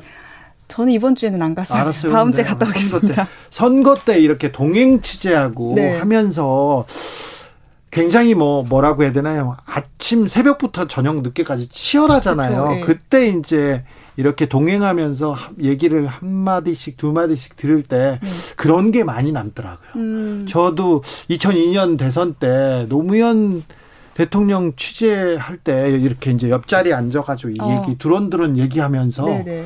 아 굉장히 그 취재했던 게 기억에 남습니다. 저 앞자리에 문재인 대통령이 음. 네. 앉았었어요. 아, 그때. 그런 시절이 있어요. 그런 시절도 있었죠. 그리고 또 그 이후에는 뭐 정몽준 후보 취재할 음. 때도 있었고요. 그리고 대선 후보들 옆에서 앉아가지고 얘기했는데 네. 그때는 후보니까 자연스럽게 보다가 그렇죠. 이제 대통령이 되지 않습니까? 네. 달라집니다. 이제. 네. 그렇습니다. 자 이번 오늘 준비한 얘기로 네. 가보겠습니다. 오늘 준비한 얘기 어 지난 24일에 있었었죠. 박지원 민주당 비대위원장의 기자회견에 대해서 다시 박재연입니다. 네, 뒤이어서 또 계속 후폭풍이 이어지고 있는데요. 그러니까요. 기자회견 뒤에 당 내에서는 좀 서로 다른 평가가 나오고 있습니다. 네. 뭐 윤호중 비대, 공동비대위원장 같은 경우에는 당과 협의가 이루어진 적이 없다고 하면서 어, 개인 차원의 입장으로 손을, 선을 걷고요. 비대위원장이 두 분인데 두 분 간의 원활한 소통이 안 되고 있는 것 같아요. 안 되고 있는 게 이번에 이런 기자회견으로 이제 어, 갈등이 좀 표출이 됐다라고 하는 얘기들이 많이 있더라고요. 예. 그 당내에서는 뭐 박용진 의원 같이 개혁 세력 같은 경우에는 어 박지원 위원장의 어 이런 사과가 필요한 일이다. 사과할 건 사과해야 사과해야 한다라는 옹호도 옹호 주장도 나오기는 했습니다. 그리고 또 어떤 쪽에서는 왜 지금 선거철인데 선거가 그렇죠. 코앞인데 지금 사과냐 언제까지 사과만 할 거냐 그런 얘기도 있어요. 네, 그런 얘기도 있습니다. 근데 공개적으로 나오지 않은 당내 목소리를 들어보면 역시 기계가 있다, 타고난 정무 감각이 있다는 평가도 많이 있다고 합니다. 네. 박지원이 예. 그렇기도 해요. 어, 27살의 정치 신인인데 할 말은 하겠다 이런 얘기는 합니다. 네. 어떻게 보세요? 뭐 기자들은 어떻게 봅니까? 어, 일단은 좀 굉장히 긴급한 형태로 이 기자회견이 진행이 됐었잖아요. 네. 그래서 기자들도 좀 어떤 발표를 하는지 궁금해 했었는데 사실 내용 자체에 대해서는 이겨 뭐 이렇게 좀 잘못됐다거나 부적절하다는 의견을 갖고 있는 기자들은 많지는 않은 것 같고. 그런데 왜 하필 지금이냐 이 시점에 대해서는 음. 뭐 많은 얘기가 나옵니다. 아무래도 지방선거를 앞두고 있다 보니까 지방선거 때문에 이런 기자회견을 한 거 아니냐라는 얘기가 많이 그렇죠. 나오는데요. 민주당이 또 밀리고 있으니까. 네, 지금 조금 위태롭게 지방선거 운동을 시작하기도 했고 또 박지원 위원장이 지원 유세 되게 많이 나가고 있거든요. 네. 현장에서 좀 분위기가 안 좋다, 대선 때랑은 좀 분위기가 다르다라는 거를 본인이 좀 느끼고 있는 것 같아요. 그래서 네. 어 지금 뭔가 좀 액션이 필요하다는 판단 하에서 이런 거를 본인이 이제 소신껏 하는 걸로 보입니다. 네. 액션이 필요하다. 그래서 기자회견을 그리고 그 다음 날 계속 얘기를 하고 있습니다. 국민의힘에서는 네. 이 광경 어떻게 지켜보고 있습니까? 사실 겉 제가 이제 한 이틀 동안 국민의힘에서 나온 얘기들을 들어보면 좀 겉과 속이 미묘하게 다르다고 느껴졌는데요. 공식적으로는 어쨌든 민주당 그 박지원 위원장이 한 말에서 틀린 말은 없기 때문에 민주당이 박지원 위원장의 말을 잘 새겨 들어야 한다. 그, 런 얘기가 많이 합니다. 네, 공식 논평에서도 어, 집안 싸움 하지 말고 정책과 공약으로 경쟁하자 이런 식으로 좀 논평을 냈는데 의원들한테 뭐 전화도 돌려보고 얘기를 들어보면 사실 이게 민주당의 자중질환 자중질환처럼 비춰지고 있는 측면이 있잖아요. 네. 지방선거에 국민의힘한테는 좀 호재로 작용할 것 같다라는 얘기를 하는 의원들도 있었습니다. 네. 사실 지방선거 자체에 사람들이 관심이 크게 없는데 당에서 이렇게 약간 콩가루 집안처럼 어 이렇게 갈등을 일으키고 있는 모습을 유권자들이 보면 아무래도 지방선거 이 표심에도 영향을 미치지 않겠냐라고 얘기하는 분들도 있었습니다. 민주당에는 악재죠, 뭐. 그렇죠. 네, 선거만 따져 보면 말입니다. 그런데 선거도 중요한데 또 네. 정당은 또 가치가 또 중요해요. 무엇보다도 중요한 게 아, 노무현의 길, 노무현의 정치를 다시 또 되새겨야 된다 이렇게 얘기하는 사람도 있습니다. 네. 아무튼 음, 선거의 시계는 이렇게 째깍째깍 가고 네. 있고 민주당에서는 계속해서 이렇게 화음이 들립니다만 불협화음입니다. 네. 내저 내일부터 사전 투표 시작합니다. 네, 내일부터 시작입니다. 27일, 28일 이틀 동안 진행이 되고요. 뭐 다들 아시다시피 새벽 6시부터 저녁 6시까지 전국 어느 사전 투표에서나 할 수 있고 어 특히 지난 대선 때 확진자 투표 관리 부실 논란이 있었는데 네. 이번에는 사전 투표 이틀째인 28일에만 음, 비확진자 투표가 끝난 뒤에 오후 6시 반부터 8시까지 확진자 투표가 가능합니다. 각 당마다 예. 투표 우리 지지층은 투표해 주세요. 계속해서 결집을 얘기하는데 네. 정의당은 뭐 하고 있어요? 정의당이 계속 해서 존재감이 조금 드러나지 않았었습니다. 이번 선거 기간 동안. 그래서 오늘 기자회견을 했는데요. 어, 서울시청 앞 광장에서 서울, 서울시장 후보들이 나와, 후보와 그리고 당 지도부가 나와서 약간 읍소에 가까운 기자회견을 했습니다. 기자회견을 했는데 기자회견 했다는 또 뉴스도 안 나왔네요. 오 기자님한테 이제 듣네요. 그런데 뭐 그랬네요. 무슨 얘기 했어요? 정의당이 그동안 제 역할을 하지 못했다. 정의당이 부족했다고 하면서 여영국 선대위원장이 고개를 숙였고요. 여기서도 사과했군요. 네. 그리고 당에서 어쨌든 지금 정의당 마찬가지로 성비위 의혹으로 좀 시끄럽 고 있잖아요. 네. 여전히 지지율도 좀, 어, 크게 오르지 못하고 있다 보니까 이렇게 박 전 위원장에 이어서 이준석 대표에 이어서 또 읍소 전략이 계속해서 나타나고 있는 것으로 보입니다. 자, 선거 이유가 걱정이다 이렇게 얘기하는 분들이 있는데 네. 국민의힘은 말고요. 민주당은 어떻게 될까요? 민주당에서는 크게 두 명의 행보에 좀 눈길이 쏠리는데 일단 박지원 위원장 같은 경우에는 대선 패배 뒤에 비상대책위원장으로 당에 들어왔잖아요. 네. 근데 또 얼마 안 있어서 치러진 지방선거에서도 패배하게 되면 그 책임을 아마 박전 위원장에게 그 전, 전가하는 전가. 책임을 져야 아, 한다는 네. 목소리가 굉장히 클 것 같고 지금 그러니까 선거 끝나고 박지원한테 책임지라고 하는 거 아니냐 이런 얘기가 계속 들리는데 그렇죠. 아니 이제 이제 들어왔 이제 들어왔는데 네. 근데 사실 이제 들어오긴 했지만 당을 이제 패배에 빠진 당을 살리려고 들어왔는데 살리지 못한 거잖아요. 네. 그래서 어쨌든 그런 것 때문에 책임론의 목소리가 더 커질 걸로 보이고 예. 어 일각에서는 패배를 하더라도 이재명 전 지사만 그래도 승리를 한다면 이 박 박전 위원장을 국회로 영입한 게 이재명 전 지사잖아요. 그 이재명 전 지사와 계속해서 이렇게 어떤 정치적 동반자라든지 러닝메이트처럼 어떤 역할을 계속 하진 않겠냐라는 얘기도 나오고 있습니다. 박지현 예. 비대위원장하고 네. 친하잖아요. 어, 한때 친했었죠. 아, 요새는 얘기 안 합니까? 요새는 너무 바빠서 연락을 안 받더라고요. 아, 안 받아요? 아 그래도 연락은 받아야지. 연락은 안 받는데 광주 가서 한번 인사는 했었습니다. 그래요? 예. 오연서 기자 전화는 받아야지. 지금 지금 박 비대위원장의 네. 행보하고 네. 행보 이재명 후보하고는 얘기를 어떻게 어느 정도 조율을 한 겁니까? 어, 이번에 그 기자회견을 한게 예. 이재명 후보의 배후설 이런 것들이 좀 기자들 사이에서는 있었는데 어떻습니까? 사실은 어, 실제로 당직자들이나 이런 분들을 취재한 기자들의 얘기를 들어보면 어, 이전에 이미 그 비상대책위원 회의를 할 때 윤호중 의원이랑 많이 좀 갈등이 있었다고 하더라고요. 그래요? 이런 식으로 소신 발언을 하면 윤호중 위원장은 그런 거 바깥으로 표출하지 말라라고 하면서 좀 투닥투닥 갈등이 있었는데 이번에 그게 좀 크게 표출이 된 것 같다라고 얘기한 걸 들어보면 계속 이전부터 이재명 진 이재명 전 지사와 어떤 합의된 얘기라기보다는 소신껏 계속해서 얘기를 해왔다가 네. 그게 잘 먹히지 않다 보니까 네. 아, 아예 그냥 혼자서 이제 강하게 액션을 취한 것으로 보입니다. 혼자서 이렇게 강한 액션을 취했다. 네. 잘 알겠습니다. 네. 기자들의 수다 한결의 오연서 기자였습니다. 감사합니다. 네, 감사합니다. 교통정보센터 다녀오겠습니다. 오수미 씨.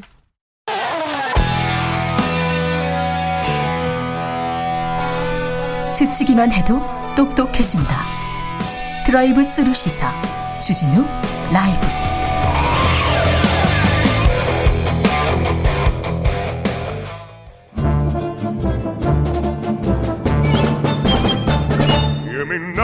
여기도 뉴스, 저기도 뉴스, 빡빡한 시사 뉴스 속에서 가슴이 답답할 때.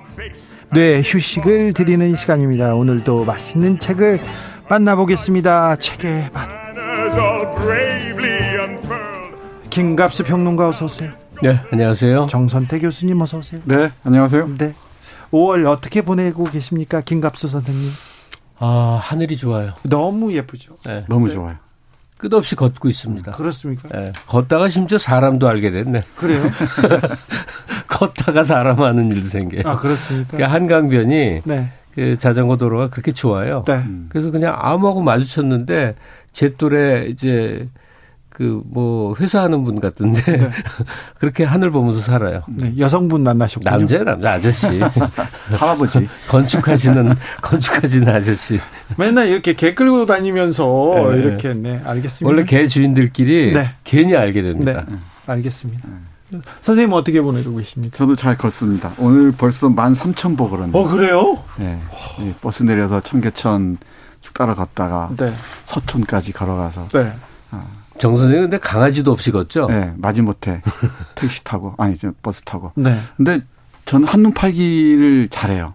한눈 팔기. 네. 이 가다가 구경거리 있으면 네. 아무데나 들어가서 쳐다보고 네. 어, 이저 그런 짓을 잘합니다. 네, 전 한 2 시쯤 이제 방송국에 와서 이제 글도 쓰고 준비도 하는데 오늘은 너무 하늘이 예뻐가지고요. 야, 너무 예뻐요. 네. 저절로 이 셔터를 누르게 돼요. 네, 들어, 들어오기 싫어가지고요. 동네를 이렇게 한 바퀴, 두 바퀴 돌다가, 아, 수업 받기 싫다, 일하기 싫다, 그런 생각을 하다가 그래도, 네. 아니 그 우리, 우리 우연히 지금 나온 얘기인데 네.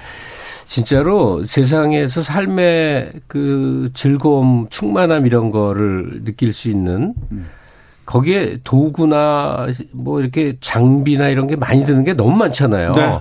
그냥 터덜터덜 특별한 계획 없이 걸으면서 느끼는 이 충만감이라는 네. 게 이렇게 좋구나 아, 싶은데. 특별히 지금, 그리고 어제 서울에 좀 비가 이렇게 그렇죠. 촉촉이 왔기 때문에. 바람도 많이 불고. 바람도 좋고, 하늘도 예쁘고, 오늘 밤은 걸어야 됩니다. 네. 그죠? 아마 이런 날이 1년 가도 며칠 없어요. 없을 거예요. 너무 귀해요. 맞아요. 네. 네. 어우, 제, 저는 이런 날 꼭 검찰에 끌려가 가지고요. 항상 검사한테 제가 그 얘기를 했었어요. 검사님, 나 오늘 가기 싫어요. 왜? 그러면 하늘이 너무 예뻐서 너무 좋아서 오늘 같은 날 검찰청 가면 안 되잖아요. 제가 그렇게 호소했던 사람이 있었는데, 그, 그, 같이 걸으면서 이 신문 받으시죠. 네, 그러고 싶은데 그 검사가 이시원이었어요. 공직기관 그 간첩 조작 그 검사. 아우, 네. 알겠습니다. 오늘 만나볼 작품은 이재하의 초식입니다. 초식. 네. 수능에 많이 나오는 네. 그런 작품인데요. 어떤 작가고 어떤 작품입니까, 선생님? 우리 우리 책임화 시간이 늘 그렇습니다만 네. 오늘도 격조 있는 네. 아, 그러면 소설 한 편 골랐습니다. 선거 시즌이라고들 해요. 네. 저는 잘 모르겠는데 네. 그래서 이 선거에 대해서 어, 좀 깊이 있게 에, 쓴 그리고 좀 문장도 좋고 네. 격조도 있고 네. 수준도 있는 그런 작품이 뭐가 있을까 고민하다가 네. 딱 찾아온 작품이 이재하의 초식입니다. 너무 재밌어요. 음. 잘 아시다시피 이재하 선생은 시인이기도 하고요. 네. 그리고 화가이기도 합니다. 홍대 미대를 나왔죠. 홍대 미대. 네. 그리고 소설도 기가 막히게 잘 쓰고요. 근데 선생님 이상하죠. 음. 글을 잘 쓰는 분들이 그림도 잘 그리는 사람들이 있어요. 있어요. 네. 많죠. 그림 네. 잘 그리는 사람 중에 글을 그렇게 또 맛깔나게 쓰시는 분들이 있어요. 뭐 천경자 선생이 일단 대표적이고 네. 장욱진 화백도 네. 네. 그 장욱진 화백 책은 제가 지금까지도 아껴서 음. 갖고 있는. 근데 이지아 선생 얘기를 좀 잠깐은 좀 했으면 아, 좋겠네요. 그럼요. 그러니까 그 좀 거창하게 얘기하자면 뭐 화가니 작가니 한 시인이. 예술가니 시인이니가 왜 존재하냐 이 자본주의 시스템에서 네. 그 시스템 바깥에서 사고하고 또 그 방식으로 사는 존재이기 때문에 그렇잖아요. 네. 근데 이 매스미디어 발달하면서 다 그런 사람들도 탤런트 되고 또 돈 욕심도 연예인 생기고 되고. 세속화되고 다 연예인 속- 되죠. 예, 속화되는 경우가 많았거든요. 네. 근데 그런 점에서라면 정말 몇몇 마- 흔치 않은 네. 게 이지아 선생의 일생입니다. 지금 순, 순결한 작가. 네. 그렇게 지금은, 봤을 지금 때. 연세가 많은데 네. 저는 개인적으로 굉장히 많이 접한 음. 그분을 이렇게 사모해서 항상 이렇게 화실에서 사람들 찾아오고 그러면 그냥 화학 웃고 맞아주시는 분인데 이렇게 어, 사람이 신비로운 종류의 사람이 있죠. 음. 그러니까 하여튼 좀 비현실적이에요. 교벽스러운 사람은 아닌데 조용하신 분인데. 근데 그가 화가로서의 활동 또 시인으로서의 삶 그다음에 나중엔 거의 소설을 많이 이제 쓰셨지만 그 삶하고 그 사람의 면모 이런 것들이 너무나 이렇게 일치가 되는 정말 그 탈속한 것, 음. 이 속된 여러 욕망의 그 울타리 유혹에서 벗어나. 예, 좀 바깥에 있는 그런 분이죠. 아주 드문 분이죠. 그런 분들 눈에는 우리 눈에 보이지 않는 세계가 보이죠. 네. 그 우리가 보지 못하는 것을 그렇죠. 보는 그런 아, 그런 눈을 가지신 작가님입니다. 이재하 선생이 음반도 냈어요. 그래요? 예. 그 뭐더라 나 갖고 있는데 그 노래도 잘하세요. 기타 잘 치시거든. 어, 네. 그래서 화실 가면 약간 그 한대수 음성 비슷해요. 갈갈한 음, 성 인데 음, 것 그걸로. 자기가 작사, 작곡, 노래를 다 합니다. 음. 반도 내갖고 네. 진짜 뭐 문화인이군요. 자, 초식으로 들어가 보겠습니다. 네. 이재하 소설이 그렇듯이 조금 난해할 수는 있습니다. 네. 초식은 그렇지 않은데 네. 어, 이재하 소설 두고 뭐 초현실주의적이다 이렇게 얘기하는 어렵죠. 네. 근데 우리가 눈에 보이는 것을 다른 눈으로 보려니까 네. 그러니까 곤충의 눈이든 겹눈으로 보면 전혀 다르게 보인다 그러잖아요. 네. 낯설 수 있는데 그 낯설음을 음미하는 순간 세상이 전혀 다르게 보일 수도 있죠. 이 초식도 선거 얘기는 선거 얘기인데 에, 다릅니다. 다른 뭐이 고발 이 하는 선, 어, 이 소설이나 이런 거 좀 다르게 에, 좀 시적이에요. 네. 그리고 이 메타포랄까요? 네. 비유가 아주 풍부한 그런 거에서 재미를 읽어야 되는데 네. 수능 시험에서는 이렇게나 이 저기 한국 정치 형- 현실의 부조리를 비판, 맹렬하게 비판 이렇게 써야 되는 그 바보 같은 분석입니다. 어떤 선생님이 그렇게 가르치는지 모르겠는데 그렇게 써야 돼요. 안 그러면 틀려요. 네. 제가 간단히 그이 네. 초식이란 작품의 그 개요를? 개요를 얘기를 하자면 네. 1950년대 후반에 이제 주인공 나는 아들이고 네. 이 아버지 이 시점 아버지를 서광삼. 묘사한 거예요. 허광삼이라는 그 아버지는 뭐냐면 그 저 얼음 배달원이에요. 네. 얼음 파는 사람이 얼음 파는 사람. 얼음 도매사. 예, 얼음. 근데 이 사람이 불현듯 출마를 합니다. 갑자기 그러죠. 국회의원 선거에 출마를 해버려요. 네. 선거 시즌만 되면 네. 예. 근데 선거 때마다 출마를 해요. 세 번이나 했어요. 예. 그래서 뭐 0표도 얻고 3표도 얻고 뭐 이래요. 나중에는 그 근데 이분이 출마할 때마다 딱 결심을 하고 서너 달 전부터 채식만 합니다. 네. 그게 원제목이 채식인데 네. 초식으로 바꿨어요. 그래서 그 이 세상이 달라야 한다는 거예요. 이 얼음장수 허광삼 씨는 네. 서광 산. 저 서광삼 씨는 네. 아무 아무 계획도 없이 출마를 하고 그다음에 그 도살장 도수장. 에, 도수장이라고 표현된 네. 도살장이죠. 네. 어, 찾아가서 주인 앞에서 막 글을 설득하고 하다 막 혈서도 쓰고 그러니까 세상에 목소리 한 점 보탤 것 없는 초라한 어떤 아저씨가 계속 출마하는 얘기예요. 네. 세상은 달라져야 된다. 네. 달라져야 한다. 네. 그러니까 꼴등해도 상관없다. 네. 그러니까 선거 시즌만 되면 설레는 사람들이 있는 모양이죠. 네. 그런 그런 사람들 많이 있어요. 네, 전량들 네. 이런 사람 중에 한 사람이 이 서광삼 씨인데 근데 이 서광삼은 다릅니다. 달라요. 네. 이 사람은 뭔가 세상이 달라져야 돼요. 그렇죠. 그리고 이 육식의 세상에서 그야말로 좀 다르게 네. 생각하고 다르게 먹고 이런 삶이 본인이 직접 또 채식을 하겠다고 실천해요. 시도해요. 네. 근데 여기서 이제 초식과 육식 얘기는 꼭 이제 우리 현실 세계에서 얘기하는 비건 이런 개념으로 생각할 필요는 없어요. 네. 그렇죠. 동물 애호 가족 관점 그런 건 아니고 네. 이제 이 세계를 지배하는 질서에 대한 어떤 이제 대항의 의미처럼 이 그렇죠. 주인공이 이제 행동을 하는 건데 이 조금만 옆으로 보면 무지하게 우스꽝스러운 겁니다. 네. 표세세표 얻는데 계속 출마한단 말이에요. 네. 그리고 그 아들은 계속 끌려다니면서 이제 참 괴로워하고 네. 사람들은 놀림감으로 삼고 그러다가 이제 5.16 군사 쿠데타가 일어나고 네. 그 와중에 사람들이 열광의 도가니에 빠지는 속에서 그걸 지켜보는 그 뭐, 어, 떻게 할 줄 모르는 그 흐- 흐름으로 이제 얘기가 이제 마무리를 흘러가는 거죠. 4.19 혁명의 그 섬광 같은 순간이 있었잖아요. 예. 그 순간이 지나고 나자 이 우리 서광삼 씨도 정말 꿈이 부풀었겠죠. 네. 근데 1년 남짓 돼서 군합발에 짓밟히잖아요. 네. 근데 그때 그, 이 사람들이 예, 그러니까 민중들이죠. 민중들이 소 잡는 곳에 몰려들어요. 네. 이소 축하해요. 잡는 얘기, 예, 소 잡는 얘기가 상당히 흥미로운데 네. 예, 소가 어찌 보면 자신일 텐데 또는 그4.19 혁명이 준 선물 같은 것일 텐데 네. 그게 도살당하는 상황을 예, 구경하면서 거기 떨어지는 국물, 국물이나 그 고기 조각을 기다리는 그걸 네. 보면서 환멸이라는 말로 마무리가 돼요.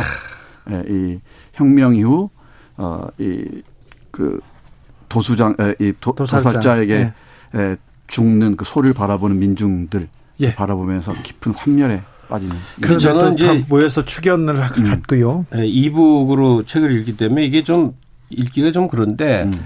이재하 선생을 느끼려면 네. 그 엄청나게 이제 꼬이고 꼬이고 꼬인 문장을 좀 접해야 되는데 책 속으로 들어가 보겠습니다. 네, 전달- 문장을 보겠습니다. 전달은 쉽지 않을 거예요. 네. 네, 이런 그 마지막 첫 문장하고 마지막 문장이 흥미로운데 네. 예, 이 자전거 우리는 그 짐빨이라고 그랬는데 요즘 뭐라 부르는지 모르겠어. 짐 실어 나르는 자전거, 네. 이 얼음 실어 날라 되니까 그 이 요즘은 그 그런 자전거가 없습니다. 어, 없어요, 그죠? 네, 우리 네. 어릴 때는 많이 있었는데 그렇죠. 그걸 타고 다니면서 유세를 하는 거죠. 그 네. 장면도 흥미롭고 뭐 뭐라고 해도 마지막이 이 찡하게 남습니다. 예, 이제 혁명이 짓밟히고 난 다음에 어이큰 황소 한 마리를 기꺼이 내놓고 이그 도수장 주인이 도살장 주인이 잔치를 베푸겠다고 합니다. 네. 이게 누구 상징하는지는 금방 감 잡을 수 있을 텐데요. 네. 한번 보시죠. 이- 이런 문장입니다. 한 번, 다시 한 번, 훌륭한 도살자는 결코 두 번을 내리치지 않는 법이다. 그것은 우리들 내장 속의 천성적인 도살자가 그렇게 절규하고 명령하는 바다. 쉽게 쓰러지지 않는 짐승을 향하여 관중의 전심 전령이 질타하고 발을 굴렀다. 표를 뺏기지 마라. 왜 땀을 흘리느냐. 방해하는 놈은 죽여라. 죽여라. 죽여라. 그리고 드디어 짐승이 조용히 무릎을 꿇고 한 무더기 피와 함께 무너졌던 그 뒤틀린 입을 떡 벌린 표정으로 천천히 일어나서 어느 허공을 향해 섰을 때 우리는 당연한 듯이 쓰디쓴 환멸을 느꼈다. 네. 이 그림 이중섭의 황소 그림이 떠오르기도 하고. 네. 굳이 이제 굳이 비유를 하면 그 이제 남미의 뭐 가브리엘 마- 마르케스 같은 네. 예, 마술적 환상 뭐 이런 환상적 리얼리즘. 예, 네. 그런 세계 속으로 우리를 빠뜨리는 어떤 구조가 있죠. 근데 그 구조 안에 4.19가 있거나 5.16이 있거나 정치 현실 출마, 유권자, 선거 운동 이런 것들이 겹쳐, 겹쳐지니까 뭐 굉장히 기괴하기도 하고 네. 뭐 이, 하여튼 굉장히 이상합니다. 근데 저도 어, 여기 오기 전에는 꼭 그 인터넷으로 검색을 해봐요. 네. 뭐라고들 썼나 그랬더니 이게 맨날 시험에 나온다는 거예요. 그래갖고 정리가 돼 있는데 네.